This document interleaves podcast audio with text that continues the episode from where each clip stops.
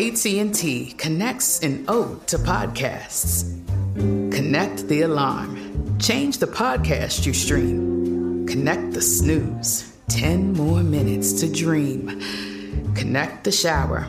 Lather up with the news, sports talk, comedians, or movie reviews. Connect with that three hour philosophy show.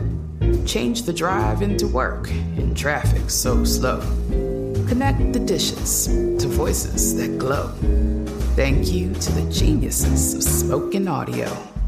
Connect the stories. Change your perspective. Connecting changes everything. AT&T. When you have health insurance, it's easy to forget about your out of pocket costs. That can be a lot of money. But are your bills accurate? It's estimated over 50% of medical bills contain errors. HealthLock can help. HealthLock technology securely connects with your insurance and flags any overbilling, wrong codes, and fraud. You can even have HealthLock work on your behalf to get money back from select past bills. To date, HealthLock has helped its members save over $130 million. To save, visit healthlock.com today.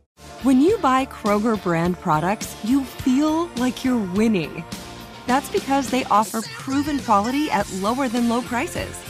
In fact, we guarantee that you and your family will love how Kroger brand products taste, or you get your money back. So next time you're shopping for the family, look for delicious Kroger brand products because they'll make you all feel like you're winning. Shop now, in store, or online. Kroger, fresh for everyone.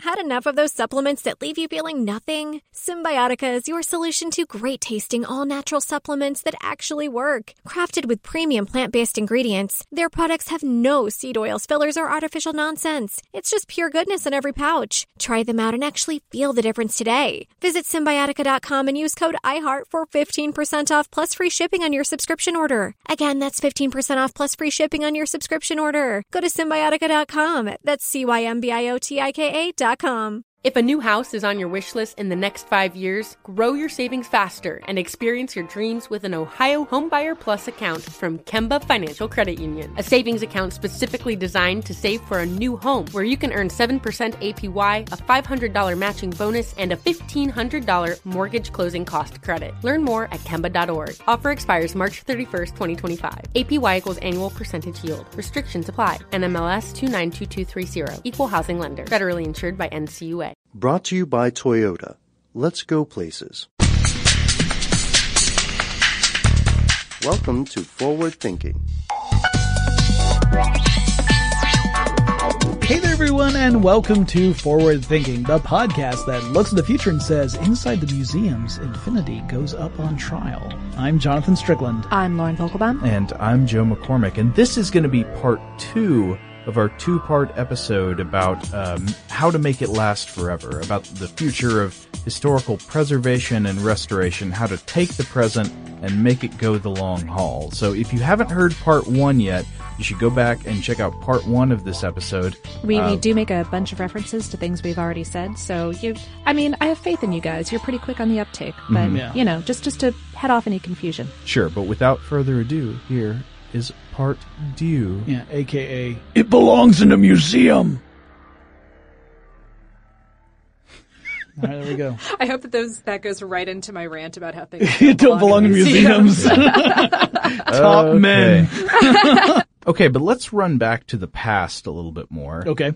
In fact, let's run farther back than we did with the idea of like an oil painting from the Renaissance. What about the condition of archaeological artifacts? Uh, yeah, I want to pose the question what's the future of stealing artifacts from other cultures and putting in them in your own museums? Uh, oh, okay. I'm sure it'll be a rich one. This. this okay, uh, this this is mostly a cheeky Indiana Jones Lauren, reference. do you have an opinion? is it Lauren's rant time?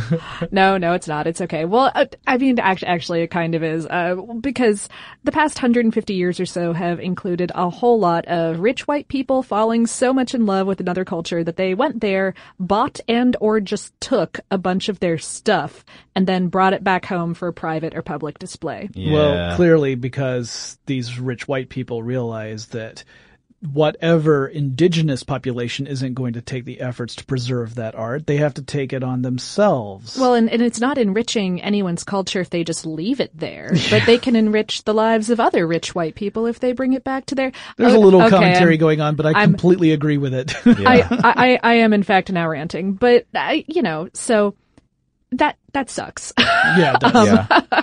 we, we generally try not to do that anymore. And there are some digital steps that are being taken to bring artifacts to interested parties without ever having to remove the pieces.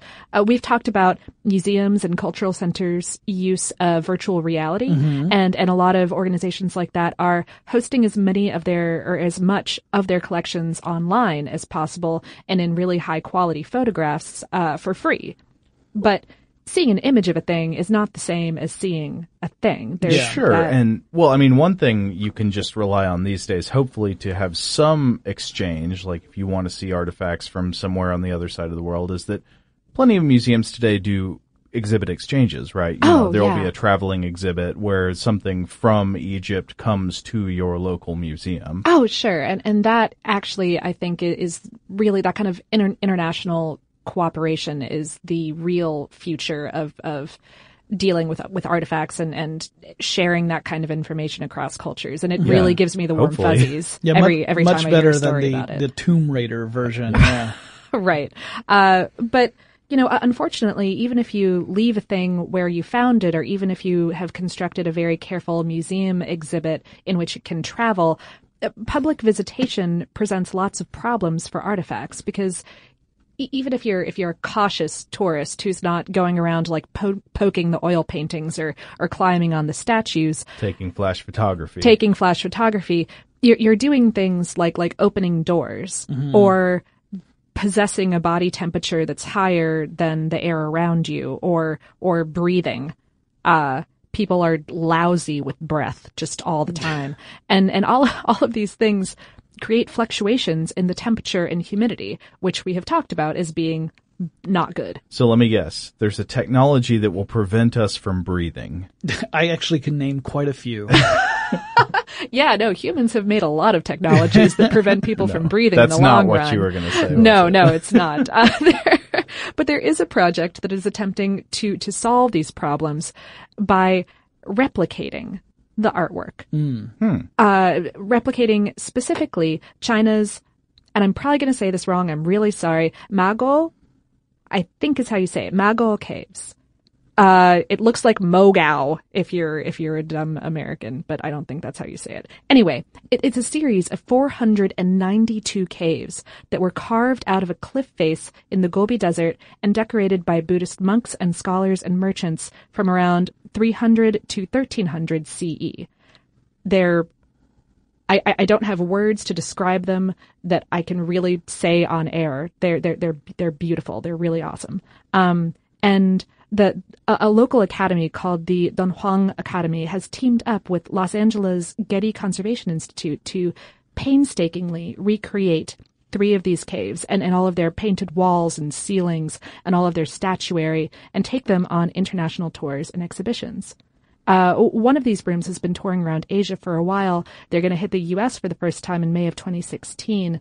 And it's as though you, you put pyramid ceilings in like large two car garages and then covered them in, in amazing artwork over the course of centuries. Wow. They're, they're really beautiful. Well, yeah, I, I'm all in favor of that. I think that's really cool. Like, in fact, I- I've seen plenty of that already in in the more like uh, natural natural history kind of setting. Right, right, yeah, because dinosaur bones that you see in a museum are probably not made of dinosaur bones. No, they're they're they're probably a, a plastic print Right. of a dinosaur bone, I, uh, or or mold rather. I, am thinking of uh, their St. John's Castle in Limerick, Ireland. Um, phenomenal. If you are interested in medieval Renaissance history, it's a fantastic museum that also tries to recreate that experience of of not just uh, you know the the castle at its height, but how it was built. And, and so they actually take advantage of the ruins to tell you how that section was created because you can see the cross sections. Yeah. So, Oh, cool. so cool, a cool thing about, uh, presenting information in a way that is combining the original work with uh, either a virtual representation or with uh, with with replicas to get across the wonder without actually damaging that original work. Sure, sure. Uh, and and like with paintings, there's some pretty high tech techniques that are that are being used to to study artifacts that have been worn down over time uh, without damaging them any further. Uh, for example, some researchers out of the Nelson Atkins Museum of Art in Missouri found that uh, a scanning acoustic microscope can be used to reveal impressions in metal that have been worn invisible to the human eye. Uh, you know, for example, a, a Smith's hallmark in, in polished silver or the design that was stamped into a coin. Uh, metal that has been worn smooth can still contain areas of compression and deformation where the stamps or the engravings were applied. And, and so by taking these careful acoustic scans, you can real, reveal the original patterns and and therefore you know you, you can let historians know when and where and how the piece was created This is kind of like the zoom and enhance of the Right. archaeological world. Yeah. Yeah. It's really, I mean, I wouldn't have never thought this would have been possible. It's pretty incredible. Okay, so a lot of these things that we're discussing though are at least somewhat static Yeah. in nature. Like they're they're a thing that has, you know, at some level been carved or printed or or developed in the case of film or painted and it's supposed to stay the way it is. But what about things that are supposed to work? And I'm thinking uh, like a machine. Yeah. What if we want to keep a machine that has working parts and, and moving bits and gears? but joe machines are never art Now, I have a few Terminator friends who would take offense at that statement, but No, no, I, she I didn't also, say that machines aren't artists. Oh, okay, yeah, those those artistic cyborgs are fine. right, right. Um, they do not deal with bad reviews very well. Uh, nope nope No, no, no, no. you should Wh- never give your robot artists lasers nope Bad, yeah, mistake number one. The, the the example I'm thinking about is classic cars. Sure. I, I don't know much about. I'm not really a car guy. I've said this on here before. I, I don't I don't know a whole lot about cars, and personally don't care a whole lot about cars. But there are definitely people who see real artistry in like a great classic car. oh yeah yeah And keeping a classic car restored has got to be a somewhat different proposition from keeping a painting or a film restored. Well, it's funny that you use the word restored because there are actually two different versions. There's the preserved. Oh yeah, yeah. Preserved or restored. Yeah, whatever it means to keep that car looking and working like it did when it was new. Right. So, uh, I had a brief conversation with, uh, Scott Benjamin, who is one of the hosts of Car Stuff, an amazing podcast, uh, made out of, uh, How Stuff Works. Great show. And Scott is, is an encyclopedia of auto knowledge. Uh, so, and a super great guy. and yeah, just a genuinely awesome guy. I would I would posit that in fact in this offi- office he is the best of all of us. I'm never ever going to give anyone that title over myself, but I understand where you're coming from. Uh, so I can't. I No, no, that's that's Physically fair. No, it's true. He's the second best. after There you go. Yeah. So I talked with him and, and really there are two, two methods of, uh, kind of two philosophies, you might say, when it comes to keeping classic cars in really good condition. And sometimes it just depends upon the condition of the car when you take possession of it. So there's restoration, and restoration is exactly what it sounds like. You are replacing original parts in the car with new parts. Those parts may be uh, brand new, as in you machine them so that they will fit uh, into the classic car in whatever capacity it was meant to.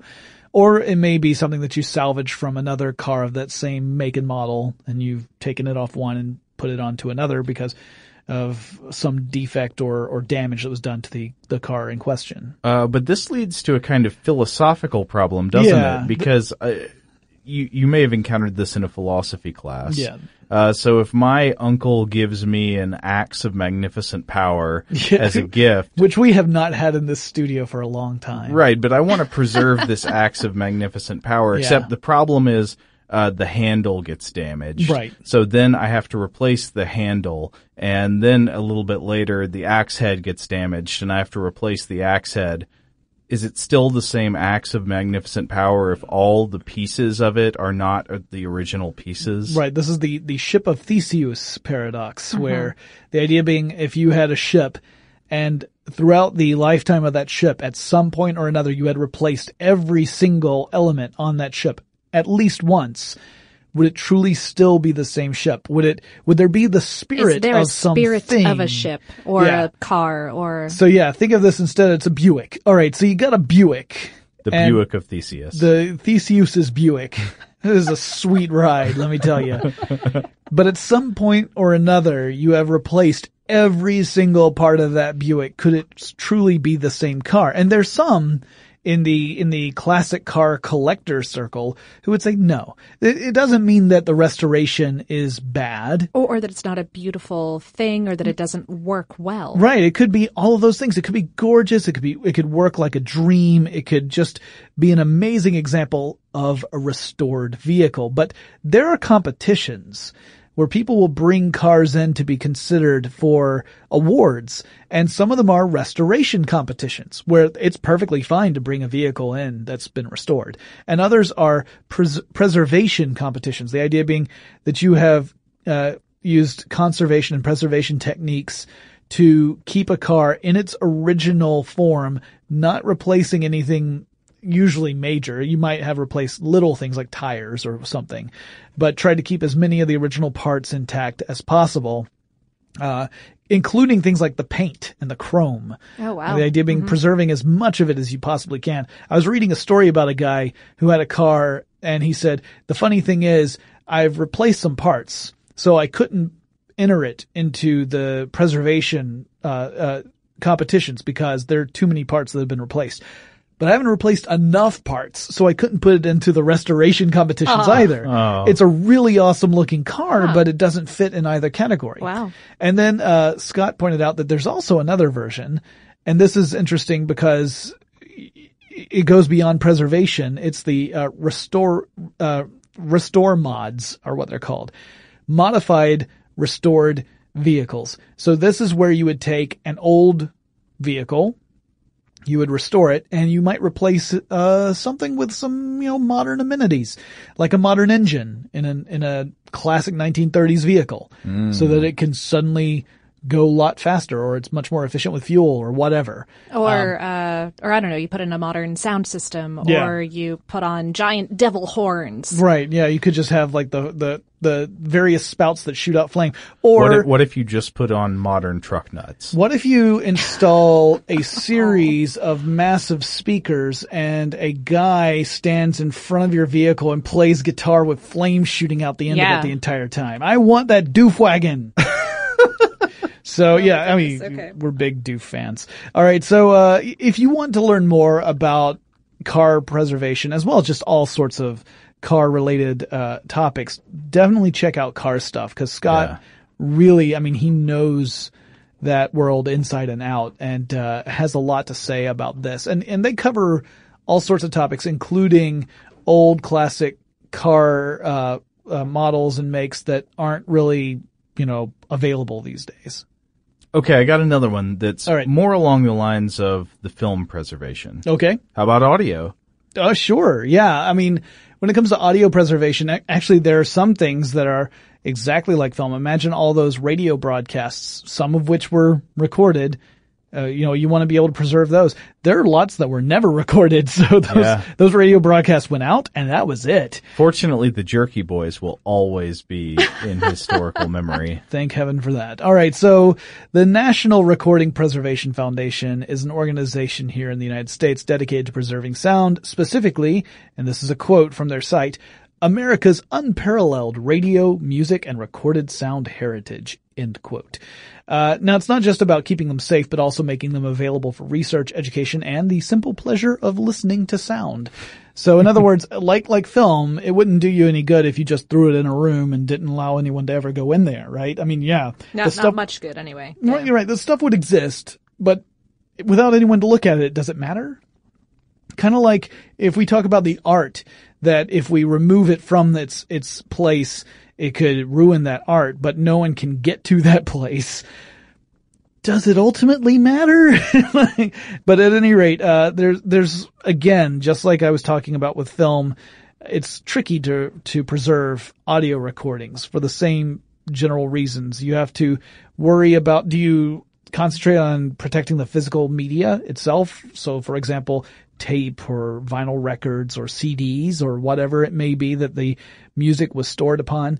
Uh, even if you do keep it in really good condition, you then also have to have the accompanying mechanical apparatus that plays it. Right, right. Yeah, yeah. The most perfectly preserved CD, uh, well, uh, let's take, for example, I don't know, the, the most perfectly preserved zip disk. Okay, yeah, is, yeah. isn't necessarily going to help you play your MP3s. Right. Yeah. It, even if you had like an entirely boss collection of music on there, if there's no no like device to plug into your computer so that you can access it, or the drivers necessary for your computer to be able to interact to with that device. It. Yeah. Right, sure. Yeah, there's a lot of stuff here, right? Digitized music has similar issues. If you digitize stuff, then you have to think, well, sure, my, my various devices and computers can play this particular style of music file right now.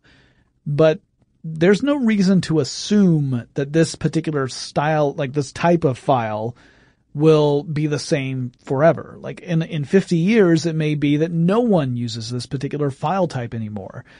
So that means that you have to build in a plan. What do we do to make sure that all this digital music can be preserved? Um, and that might mean transferring that file type to another file type repeatedly as things evolve. Also, all this music would be existing on some device or another, the, the digital music. It's not like it would just be ones and zeros in the air. So you have to worry about that too. Like what mm. physical devices currently are storing them and do you have backups? Do you have redundancy? Do you have a way of transferring it from to another machine when that machine has lived out its useful life? Yeah. Uh, I mean, these days there's a fair amount of redundancy in how most of these types of things are yeah, stored. Like yeah. there are a lot of copies out there usually. Yeah. Yes, especially for digital music. I mean, you know, Pirate Bay alone. You know, that brings up another thing where I think there are two very different ways of approaching the question, and that mm. is books. Now, books is something that's going to be kind of like the issue I brought up with movies, where uh, you know, oh, is it? Could you would you say it's preserved if it only exists in a VHS copy? Mm-hmm. Uh, except it's going to be a little bit different because you can completely, entirely preserve the essence of a work of literature without a physical form at all. Because the, the very idea of writing in text is, I mean, depending on like if it has original illustrations or right. something like that, but if or it's some a, dependence upon right. the appearance upon the page. Right. Mm-hmm. But if or, it's a, or the font, because fonts are works of art as well. Yeah, absolutely. So the entire point of language is that it is encoding Mm-hmm. and it's so the the content of a work of literature you can encode in language that should have the exact same value no matter where it's transferred if you use the same sequence of code. So you know the iliad in uh, an ancient document should have the same literary value as the iliad on an e-reader but it wouldn't have exactly the same aesthetic value because books and whatever type of uh, medium you use for a work of literature, like a, a, a bound codex or a scroll or something like that, those things can be beautiful, aesthetically pleasing, and worth preserving all on their own. I was thinking of a blind poet, but go ahead. Right. So, I mean, uh, I guess we should look at this at preserving works of literature in both forms, like the Right. physical book as a sort of work of art on its own, And then the text. also the text, which is a much easier proposition. Uh, I I almost want to argue the easier part, but I'll get there. Let's talk about the physical part first.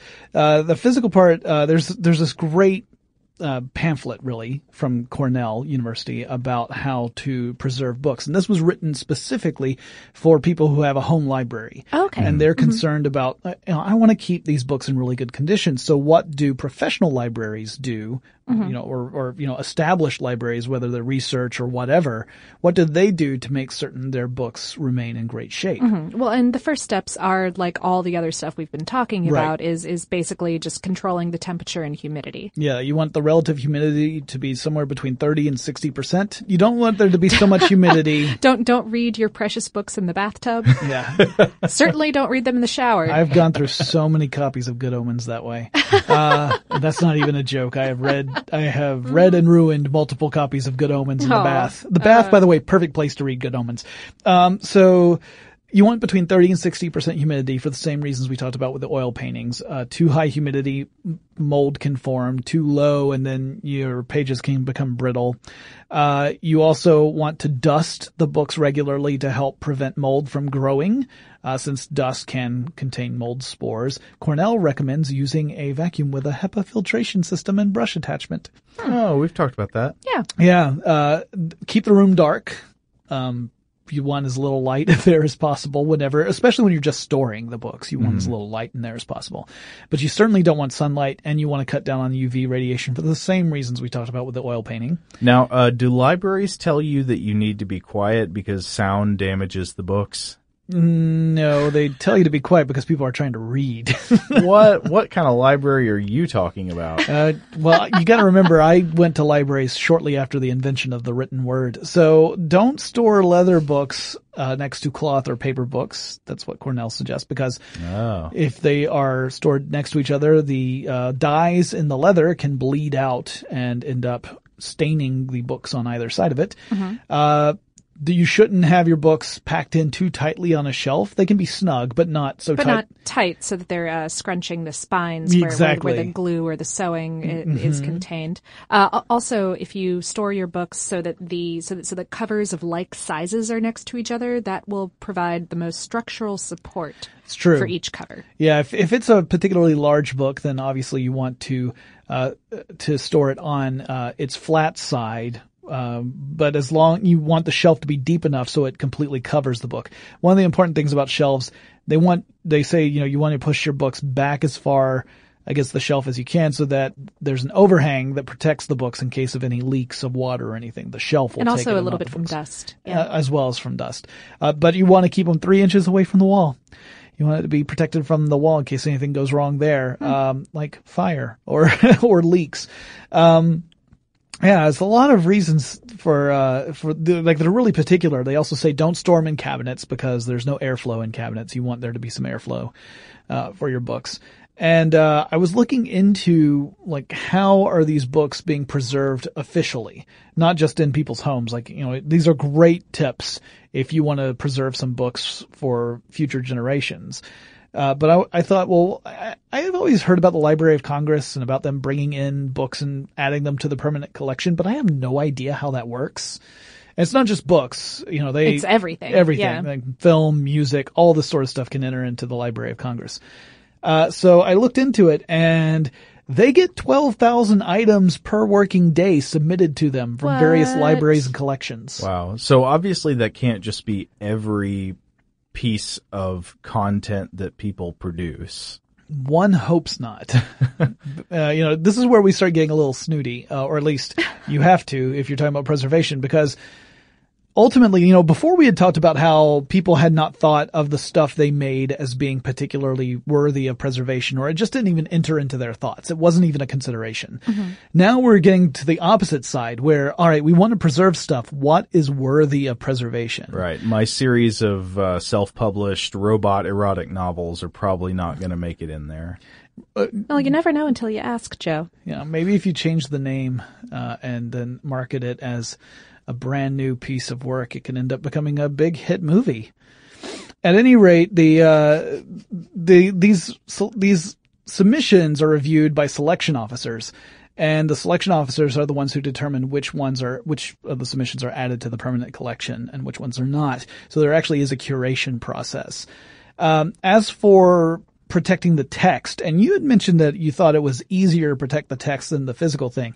I don't necessarily believe that's true. Well, yeah. I, one thing I would think there is that you, if you have people who, for some reason, would like to make changes to a text for, I don't know, ideological reasons or whatever, like y- you can certainly see that happening. Well, and not even not even ideological. Let's just say that there is an argument among scholars about the translation of a particular text from an ancient language that is a dead language uh, to a modern language. Oh, sure, yeah. And and that can end up becoming an issue. So one of the things I would think is that you know the the conversion of uh, text from the written word into the digital format, if you are updating it as well to translate it, anytime you're doing any sort of translation or interpretation, obviously you're going to be impacting that the the spirit of whatever is behind that text. Yeah, it's it's much much easier now, I would say, because I mean, it used to be that we couldn't just make a copy Yeah. of a written text that would be exactly the same every Mhm. time. It used to be that if you wanted a copy of a book, you'd have to have it copied by hand, which meant that there would almost definitely be errors introduced through the copying process. Now we have pretty much 100% fidelity in copying. But there might yeah, be we've got questions pretty about good like, scanners, yeah, like exactly. digital scanners. So right, Right, but like, yeah, at the stage you're talking about, there can be changes. Like if Mhm. people are talking about translations or, you know, arguments about what's more likely the original text, maybe because of exactly this problem I just talked about. Mhm. Well, it's also interesting that according to uh, the Rand Corporation, which is uh, uh, they they published a, a report called "Addressing the Uncertain Future of Preserving the Past." This was a paper that was published in 2007. Uh, they addressed a lot of concerns about preservation, uh, spe- specifically the conversion of text into digital formats and the preservation of digital text in general. And they said it was important but not easy to preserve that data. They actually said that digital preservation doesn't preserve the work in its original form. So it could be that the original form is in some way intrinsically important to that work. That's the case of some works, not necessarily all of them Mm-hmm. you could argue, at least. Uh, they also said that uh, as the medium evolves, the digital format medium evolves and digital storage evolves, you introduce the possibility that information could be corrupted as you transfer it from one format to another if it's completely uh, incompatible for whatever reason. Um, or as the report says, that uh, their repeated conversion leads to the inevitable cumulative corruption and degradation of each digital object as it is force fit into the Procrustean bed of each successive digital format. Ooh, uh, which we saw, for example, in the excellent film Multiplicity. Ah, yes, An- a perfect example. So, in case you weren't able to parse that sentence, essentially what they're saying is that each file format tends to have very specific rules that you have to follow in order to use that file format. And it could be that moving from one format to the next evolutionary format, there are rules that are, come into conflict, and that could corrupt a text in some way or another in ways that we can't necessarily anticipate right now.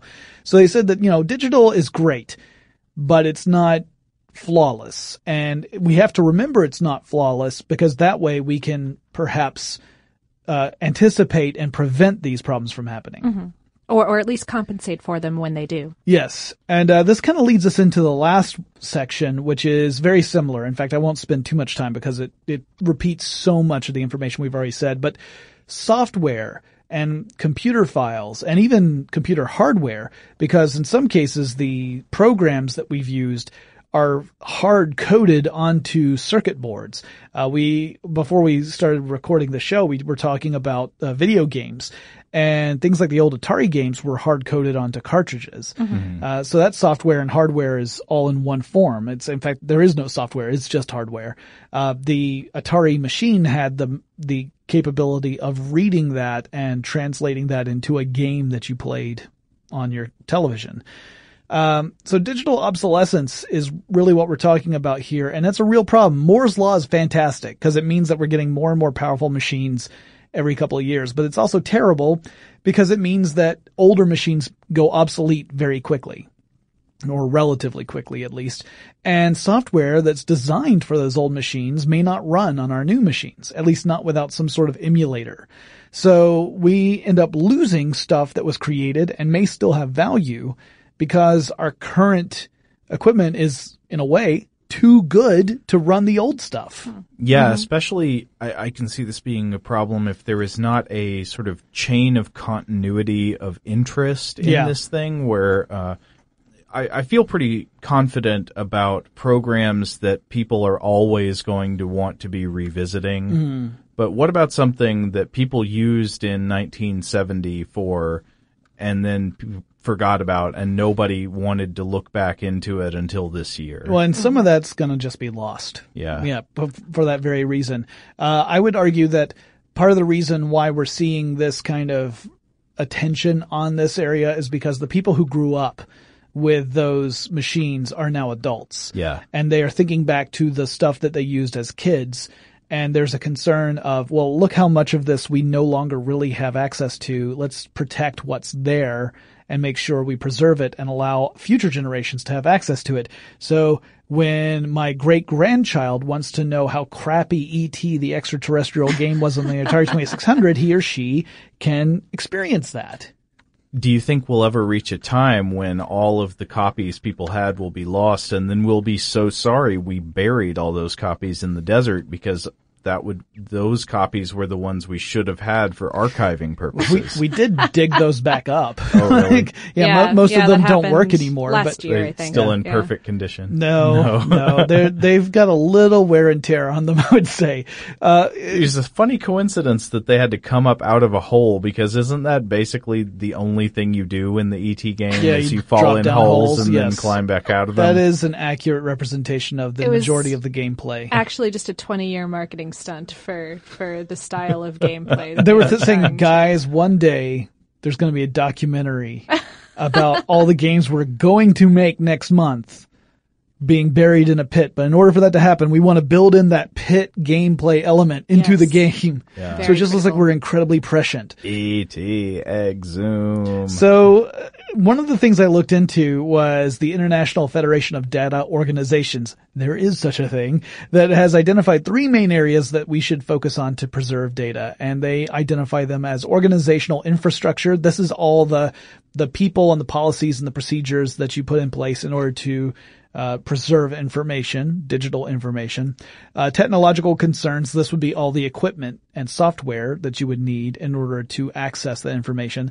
And data curation, which is all about managing the data through its life cycle of interest and usefulness, and also finding ways to transfer the data from one form to another if necessary. These are the three areas that have to be focused on if you wish to preserve uh, digital information. Well, I know from experience that the that cloud storage is not necessarily the best way to keep safe your unpublished robot erotic novels if you don't want hackers reading them before they come to market.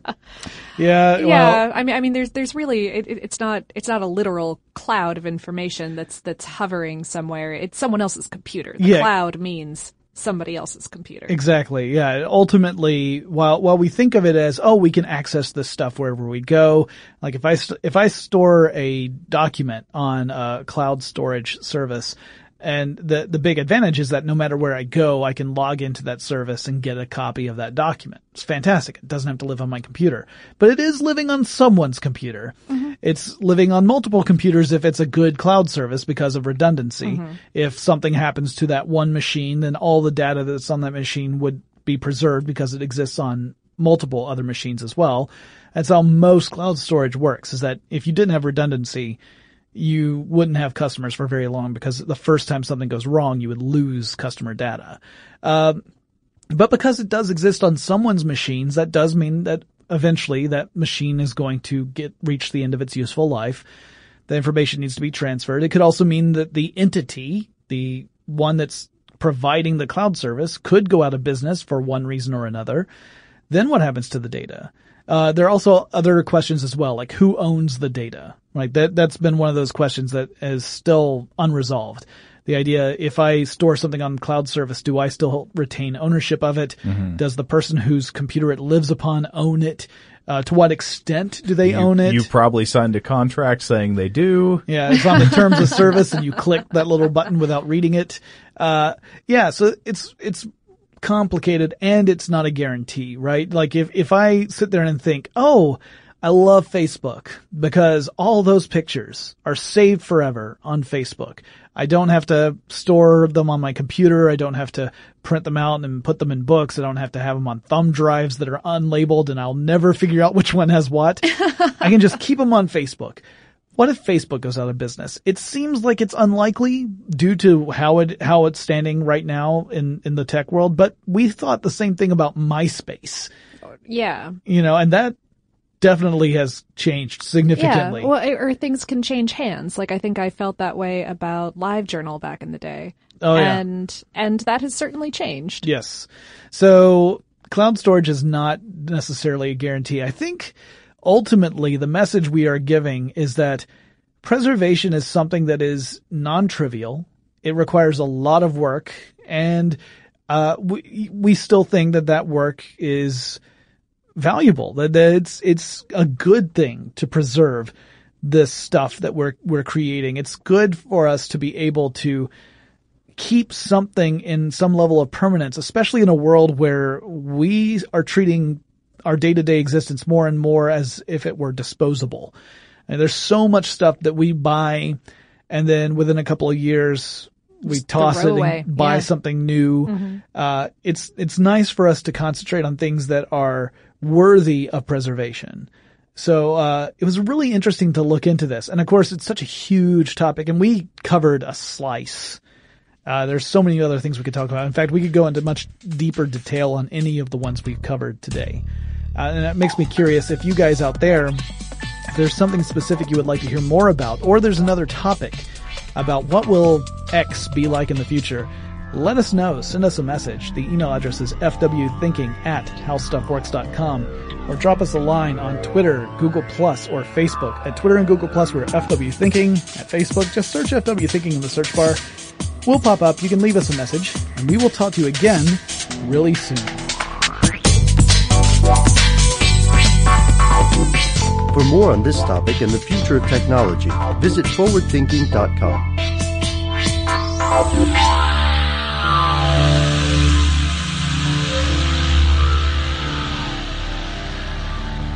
Brought to you by Toyota. Let's go places.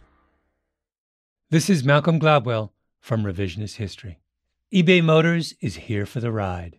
With some elbow grease, fresh installs, and a whole lot of love, you transformed 100,000 miles and a body full of rust into a drive that's all your own. Brake kits, LED headlights, whatever you need, eBay Motors has it. And with eBay Guaranteed Fit, it's guaranteed to fit your ride the first time, every time, or your money back. Plus, at these prices, you're burning rubber, not cash. Keep your ride or die alive at ebaymotors.com.